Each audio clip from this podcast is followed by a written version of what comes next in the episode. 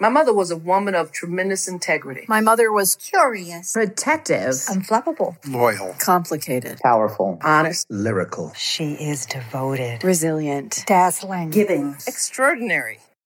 He's always willing to kind of keep learning things. He's always willing to be proven wrong.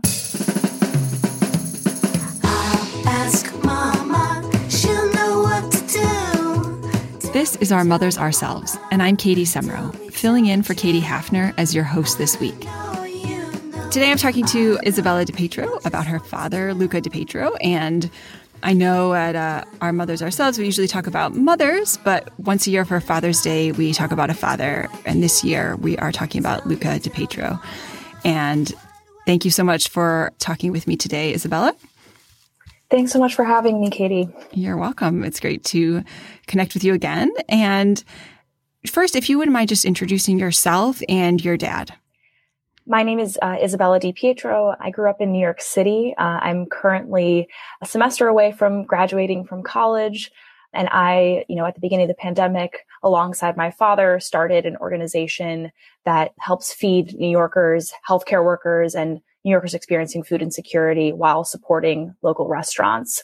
My father's name is Luca Di Pietro, and he is a restaurateur. Uh, he originally grew up in Italy, uh, but moved to New York uh, back in the 90s after he met my mother. And so I grew up here, um, and he's lived here ever since.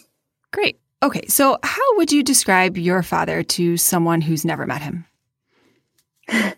my father is one of, if not the hardest working person I know. He's incredibly dedicated uh, to everything he does, incredibly devoted to his friends and to his family. There's a, a word in Italian that I think summarizes him pretty well, uh, which is testa dura, which means uh-huh. hard headed. Yeah. Um, and, you know, I think, you know, he can be stubborn, but also when he sets his mind to something, mm-hmm. he always, always gets his done whenever something's in his control. He does it to the best of his ability. And so I think, you know, watching him struggle over the past year during the pandemic um, and you know come up against forces that were outside of his control i think he's you know handled it with incredible determination but uh, yeah. uh but but you know that's I, I think that's how i I describe testa dura, but um and and you know just incredibly devoted. yeah, yeah, yeah. I can really see that. So, would you like to say a little more about that obstacle, the the pandemic, and how that happened, and how he kind of used this, you know, his testa dura to get through? oh, absolutely. I mean, you know, New York City at the beginning of you know the pandemic, or at least when we understood you know what was going on in the states, was really the epicenter of the crisis. Um, it's where we got hit incredibly hard, and where the initial shutdowns of businesses and of sort of daily life began. And and my father felt that pretty immediately because he owns restaurants in the city and he he owns five restaurants. Um, they're all called Tarallucci e Vino. Um, he opened his first restaurant back in 2001, six weeks before 9/11. Um, and you know, so he you know gone through a, a, number of different crises, and the restaurants have been resilient. But I think you know he hadn't seen anything like this. No one had. Right. Um, but you know that you know that initial series of shutdowns really hit the restaurants incredibly hard. He had to close all you know all the restaurants except for one um, and that one just remained open except for takeout and delivery and the hardest part of that you know was having to tell 95 of his 102 employees that they had to go home and that he you know couldn't keep them on payroll um, so that yeah. was incredibly you know heartbreaking um, and just you know made my father feel like he had no control over the situation um, but you know we were really fortunate and when i say we i mean my family were really fortunate in that a couple days after that initial shutdown, which was on March 15th, we had a family friend reach out, actually one of my mother's friends from graduate school, and she reached out to us and said, I've been reading what's been going on in New York. I know that the hospitals are overwhelmed. I know that restaurants have had to shut down. I would love to support Tarallucci Vino and order some food. Um, but you know, I'm not in New York, so I would love if you guys deliver it to health, you know, an emergency room where doctors are are battling the pandemic and nurses. Um, so she paid for 40 dinners from Tarallucci and uh, my parents delivered those 40 meals on March 19th. And after that, my father saw the reaction from the doctors and nurses. You know, they were incredibly grateful. Um, you know, they delivered lasagna and salad, um, you know, things that were really going to make people feel filled up and nourished. And he saw that reaction and said to me, you know, I think this could be a way for us to be useful during this crisis. We can hire back our staff, you know, make sure that people have jobs and have them prepare food for people who are battling the virus. And so that's what really planted the seed for Feed the Frontlines NYC. And my dad, you know, had the idea. He brought mm-hmm. it to me and we started building the website and 18 hours later we launched it and started collecting contributions. And so it was really, it was my father's idea and then determination in saying, okay, let's get this done now. Let's, let's set up this website. Let's try to make something good out of this horrible situation. Yeah. And he was, you know, ready from the start to just jump in. It's funny, no matter how many times I hear that story, it still chokes me up. You know, like it's just such an amazing moment when it was so difficult. And, you know, your your family just said, okay, we can do something here and help ourselves and help other people. And it's amazing. Yeah, no, absolutely. And I think, you know, part of why right away it, it we had a lot of success in in people you know contributing and and being really generous is because you know people you know know my father know my family know the kind of person he is um, and i think felt really you know they saw that it was a good idea a win-win situation for small businesses and workers and for you know people who were really the most vulnerable at that time to the crisis. Um, you know they saw that that was a good idea but i think also they knew you know they know my father whether it was from you know, seeing him at the restaurants, saying hello to him while they were having their morning coffee, or, you know, people who knew him from, you know, playing soccer, you know, because my dad still plays soccer a couple times a week and he has his teammates from, from the Geezers football club, um, who, who, you know, who know him and know the kind of person he is. So I think that's a really, it's also just a testament to, you know, who he is. Yeah.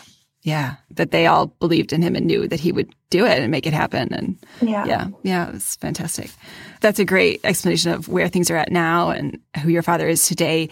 So let's go back to his childhood. Can you, you know, start with where he was born and tell me a little bit about what that was like?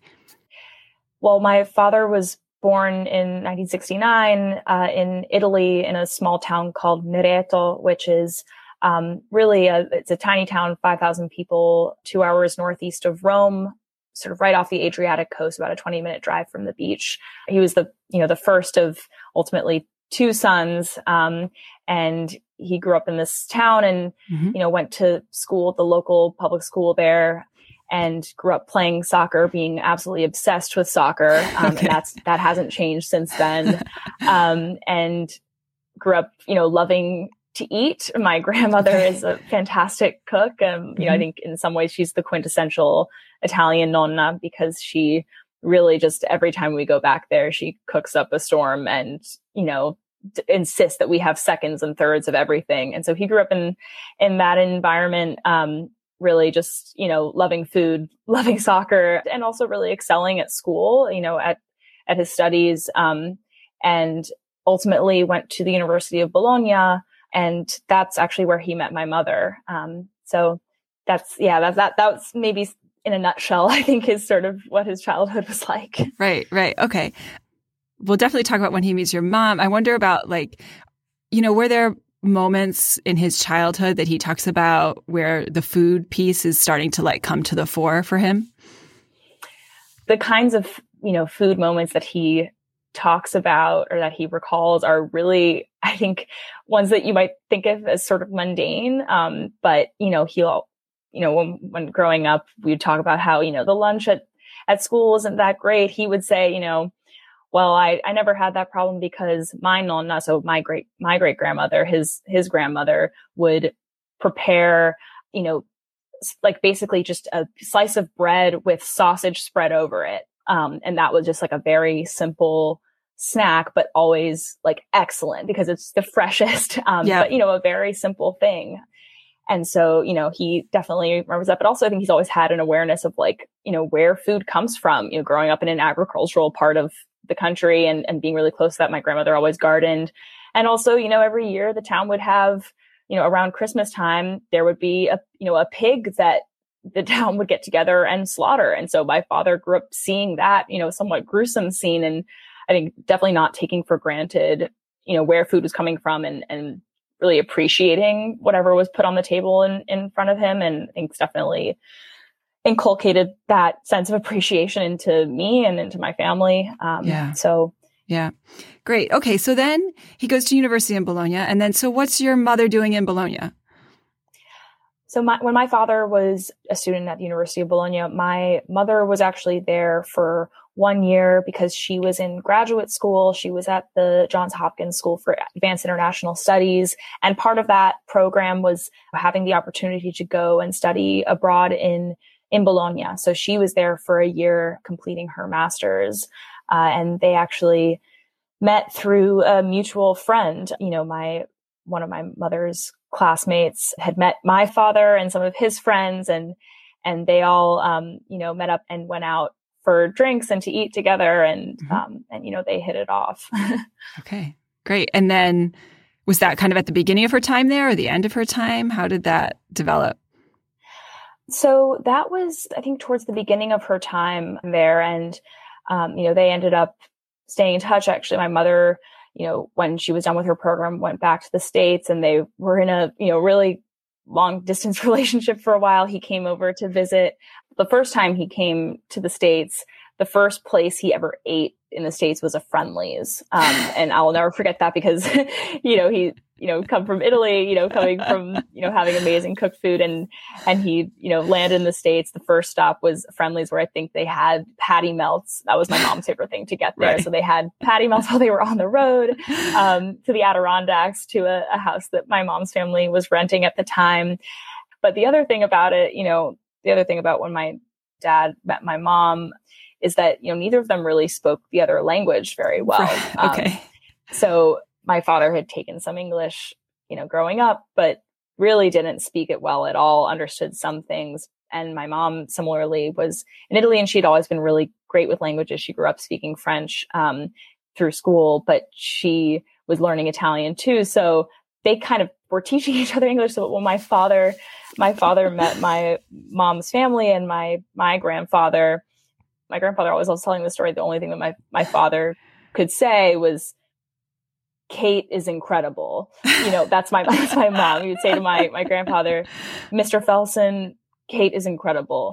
Um, and that was that was kind of the one one sentence, which I guess is not too bad of a sentence, but he kept sort of repeating that. Um, but you know, was you know meeting my mom's family for the first time. His English Right. wasn't very good, Right. but now I mean he speaks fluent English now. But it's Right. it's funny to think that that's how it all kind of started. it is. It is. That's great. So what did he study at the University of Bologna and, and you know, what was he doing? My father studied economics at the University of Bologna, um, and he actually wrote his thesis about pasta. He wrote his thesis about uh, De Cecco, which is a, a brand of pasta, um, which is you know actually from Abruzzo, which is the region that my my father is from. Um, so you know he wrote his thesis about that, and when he finished up, um, you know my mom my my mom was working in the states at the time. She just started working at ABC News, and he came over and started living in New York with her, um, and was actually working as a sales representative for Lavazza, the coffee company. Um, and so that's, that was his first job in the States. And that's an Italian company, but he was, you know, selling to, uh, you know, different businesses around, around the US, including restaurants. And, and I think that was how he got the initial feel for the restaurant industry and, and Okay. started to think about wanting to open a place of his own. Right. Okay. Okay. That makes sense. So he's over here living with your mom in New York and selling coffee. She's working at ABC, did you say? Mhm. Okay. So she's working at ABC. Okay. And then at what point do like, do you come in the picture? so my parents got married in in 1996 and i was born two years later and they just moved into the apartment that i'm actually sitting in right now uh, Wow, which is okay. on yeah yeah which is on the upper west side of manhattan Right. Okay. Wow. What stories are there of when you were really little and how your dad took to being a dad? there are a lot of different memories, but um, one of the things that my parents tell me about my childhood is that you know from the time I could start eating solid food, I would eat everything.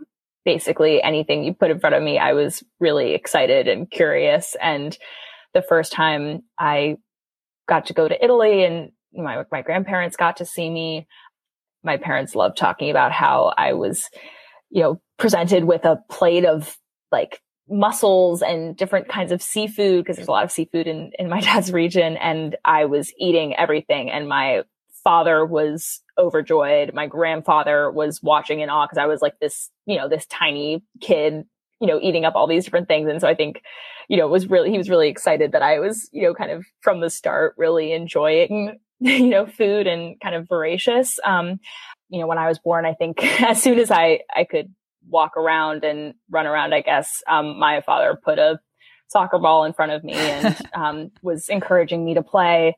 And certainly my mom was too. And we would always actually set up, you know, we live in a, a small Manhattan apartment, but we would always set up, I always remember this, one of our dining room chairs across from the coffee table in our living room, which is just adjacent. We'd open up the doors in between and create a sort of a makeshift soccer field. Um, and it would, we would play one on one in my head. And, you know, who knows yeah. how, you know, I conceptualize time now in retrospect, right, but right. in my head, we would play for hours and hours and hours.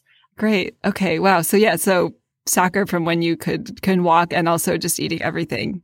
Yeah. Yeah. yeah. I can see that working. Your dad being very excited about both of those things for sure. Exactly. Yeah. I don't know. Okay. I don't know what my dad would have done if, if I wasn't a soccer fan. I think, I think it would have been it would have been hard. We would have figured it out, but it would have been would have been tricky to navigate. oh, yeah, man- mandatory situation there. Okay. Um, okay, so tell me about you said he opened the restaurant his first restaurant in 2001. Tell me about that and how he decided to do that. Well, my father, you know, had been traveling around the country, you know, selling coffee in and out of restaurants and coffee shops um, at, when he was working with uh, Lavazza and then with with Danesi with the other coffee company. Um, and I think you know that was you know in the early you know in 2001 that was kind of around the time that I think you know Starbucks was really starting to take off. He was noticing that people were really you know interested in coffee culture and you know looked at Starbucks and said, well people are really into this, you know, what what would they do if they had, you know, a real kind of Italian espresso, um, and you know, the kinds of things that that he was used to having at at home. And I think, you know, there's part of it that was really about him missing home and wanting to bring yeah. part of what he grew up with um, yeah. to the states into his new home. When he saw this space open up in the East Village, he thought that it would it would be really interesting to to try to start his own place. Um, he saw that opportunity, went after it, started working with a business partner from the company where he was working, and was basically doing it as a, as a second job. Um, he was, you know, working for the coffee company during the week, and then, as he describes it, he was sort of making espresso, making cappuccino, you know, on the weekends. Um, so that was really how how it all got started. But it was kind of from a place of wanting to bring that experience of what he had grown up with at home and and had in mm-hmm. Bologna mm-hmm. as a student, bringing that to the states. Yeah. Okay, yeah. Is it just a coffee shop at first, or is it a restaurant? Is it both? At first, it was sort of like a, a classic Italian, like they call them right. bars, um, yeah. right? Yeah, yeah. So, but yeah. it's the place where you, you know, get your your coffee in the morning, you come mm-hmm. back for your espresso in, in the afternoon. Um, and they do very simple, um, food. So just pastries, um, you know, you get your cornetto in the morning with your, with your cappuccino. And then they would do panini. So, you know, freshly baked bread, ciabatta, very simple things like mozzarella and tomato and, you know, prosciutto sandwiches. And then, uh, you know, later on they started doing full service, um, you know, breakfast, lunch and dinner restaurant. But from the beginning, it was okay. really just, uh, you know, having the place where you could come for great pastries, great panini and, uh, great coffee. Okay. Instantly when they opened, people were so excited to have this spot where they could come for their morning coffee and come back again in the afternoon. Um, and, you know, sit and, you know, for some people sit outside and read the paper while having their coffee, um, you know, meet up with friends that kind of place. And that's what it became this kind of gathering spot. Mm-hmm. You know, one of the moments where that was really evident was right after 9-11 when, yeah. you know, the city was reeling from that day. And, you know, I don't remember it. I was, I was, you know, three years old. Um, but, you know, as the dust was sort of settling, mm. people were trying to gather together and Tarallucci Vino was one of the places where people were doing that. People were trying to, you know, keep track of their loved ones and, Yeah. and get together and comfort each other and talk about what their fears were, what their hopes were. And so Yeah. my dad always talks about that and, and definitely has brought that up during this time during the pandemic when all we want to do is get together and Yeah. comfort each other, but we can't do that. That's been Right. unsafe. So that's, Yeah. I think, what's been really hard too. Yeah. Yeah. Cause it sounds like for him, a big part of it has been community, bringing the community aspect in. Yeah, absolutely. Absolutely. Okay. So that's, so 2001 it starts. And then do you want to explain a little bit about how the expansion happened? Sure. Um, so, you know, when things started to take off with the first cafe, my father ended up quitting his other job, working at the restaurant full time, and it did incredibly well. You know, people responded, I think, to the kind of the Yeah. authenticity of it. Mhm. Um, you know, the amount of care, you know, and attention to detail my father puts into things. So a couple years later, uh, there was a space in Union Square on, on 18th Street that opened up and my father and his partner decided to open up there as well. Okay. Um, that was their first kind of uh, full on, full service Okay. restaurant. Mhm. And that place opened in 2005. Mhm. You know, there was great Italian food, you know, fresh pasta. Yeah. And, you know, some actually a dish, one of the pasta dishes and the dish that's like remained on the menu since day one is this wonderful dish called fregnacce with duck Okay. sauce. And it's Mm. this very kind of very thin pasta that sort of envelops this duck ragu. Oh, um, wow. So, you know, shredded duck meat in a Mm. tomato sauce and with Parmesan cheese on it. And it's really, really delicate, but also, you know, kind of sticks, sticks to your ribs. amazing. Um, yeah.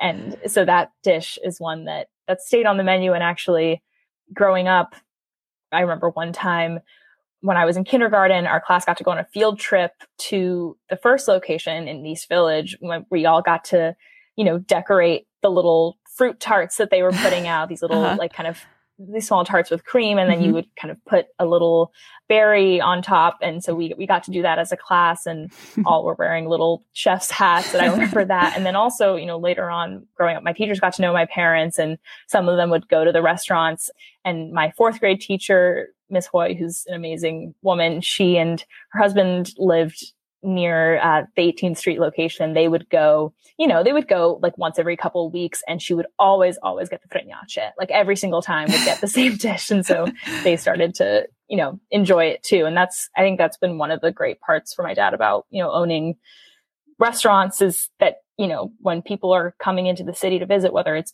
friends from Italy or, you know, other people around the country, um, or just friends who live here locally, that it's always can be a place where he can see them and, and catch up. Yeah.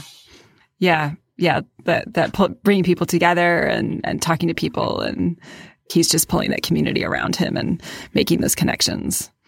Right, right, exactly. And I think, but I think also like one of the things that I really admire in my father, and I don't like, and I, we never kind of say these things to each other directly because I mean, it's, it sounds sort of cheesy to say, but that, you know, that the way he, I think wherever he goes kind of n- ends up knitting together a community of people around him, But it's never, it's never sort of like a curated thing. It's incredibly authentic, right? Like it's, it just, he, he is always himself. He's unabashedly himself and he genuinely really loves bringing people together. And, and I think that that, you know, it's, it's just, it's very naturally who he is. Mm.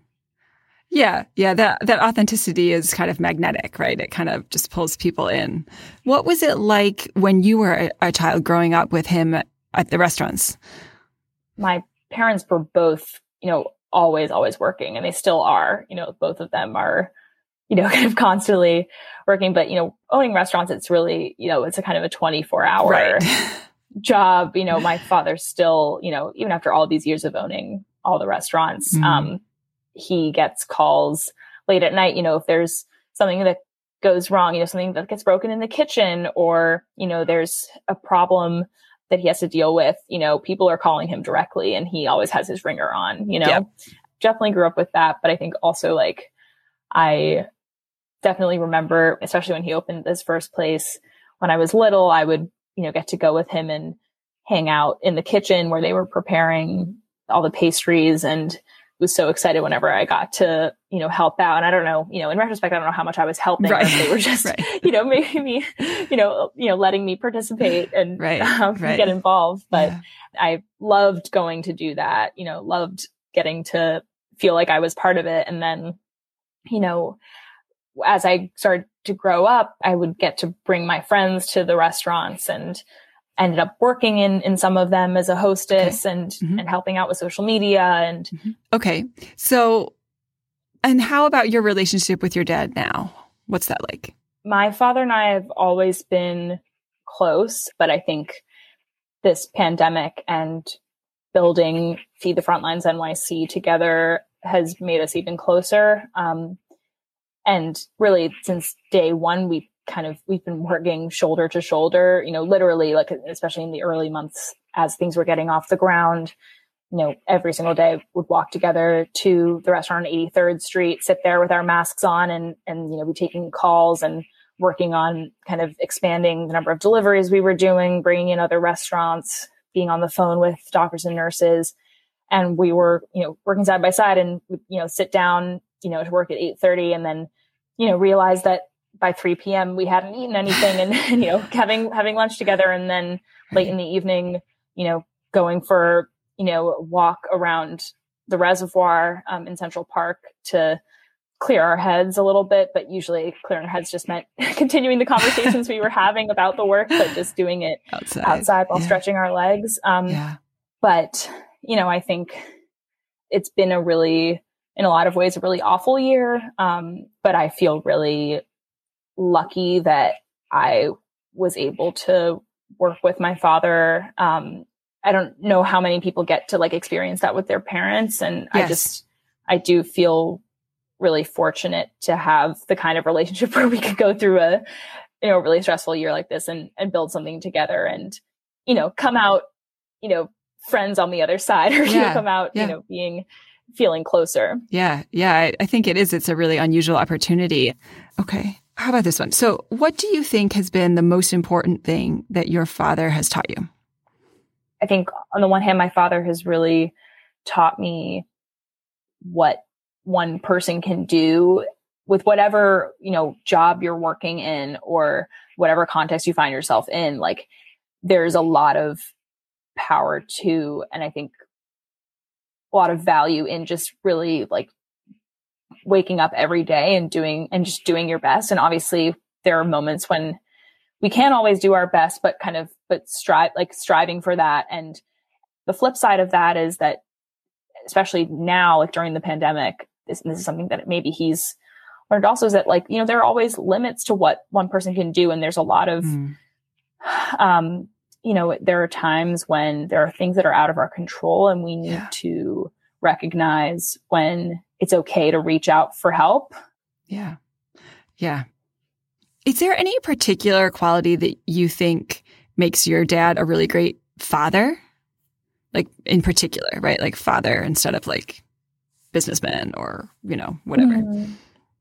He's always willing to kind of keep learning things. He's always willing to be proven wrong. Like in some ways, Yeah. I think I brought up the word that's, you know, testa dura, which means hard headed. And like sometimes that translates into stubbornness and, and, you know, being determined and determined in the sense of like not just, you know, determined to do something, but determined and stuck in your way. I think that my, that doesn't quite fit my father because he's really, you know, when we're sitting at dinner and we're having a conversation, whether it's about, you know, politics or about, you know, some issue that I've had with a friend, he's willing to sit there and flesh out that conversation, like have the full conversation, listen and really talk through it. And also he's not like not afraid to like ask the tough questions that are not going to get him the Mhm. answer that he necessarily wants. Right. Um, and the reason I say that that I think makes him a really good father is because by like acting that way with us and like,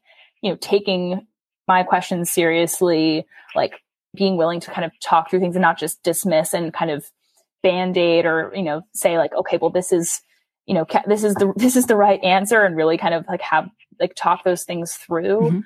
Um, I feel better equipped to like to question things and to like have mm. those tough conversations in my life. Great. Yeah, that open mindedness and willingness to yeah. question. Yeah. Excellent. Wonderful. Well, thank you so much for talking uh, to me about him. Well, thank you so much, Katie. And it's been fun and I think challenging to, to talk about this, but it's been fun to be able to to talk about my dad. He's an he's an amazing person, and he would probably be yeah. so he's going to probably be so embarrassed to listen to this because he's he's never he's never yeah. the type to accept a compliment. Join us next time when Katie Hafner interviews Erin Prophet. Her mother, Elizabeth Prophet, was the leader of the Church Universal and Triumphant, which had 50,000 followers worldwide. Erin describes what her childhood was like, including the time when her mother led many of her followers into a bunker to avoid a prophecy of nuclear Armageddon. That's next time on Our Mothers Ourselves. Join us. Thank you so much for listening to Our Mothers Ourselves. Our theme music is composed and performed by Andrea Perry. Paula Mangin is our artist in residence. Today's show was produced by me, Katie Semro. Katie Hafner is our executive producer. Our Mothers Ourselves is a production of Odra Deck Studios in San Francisco. Thanks for listening. Have a great week.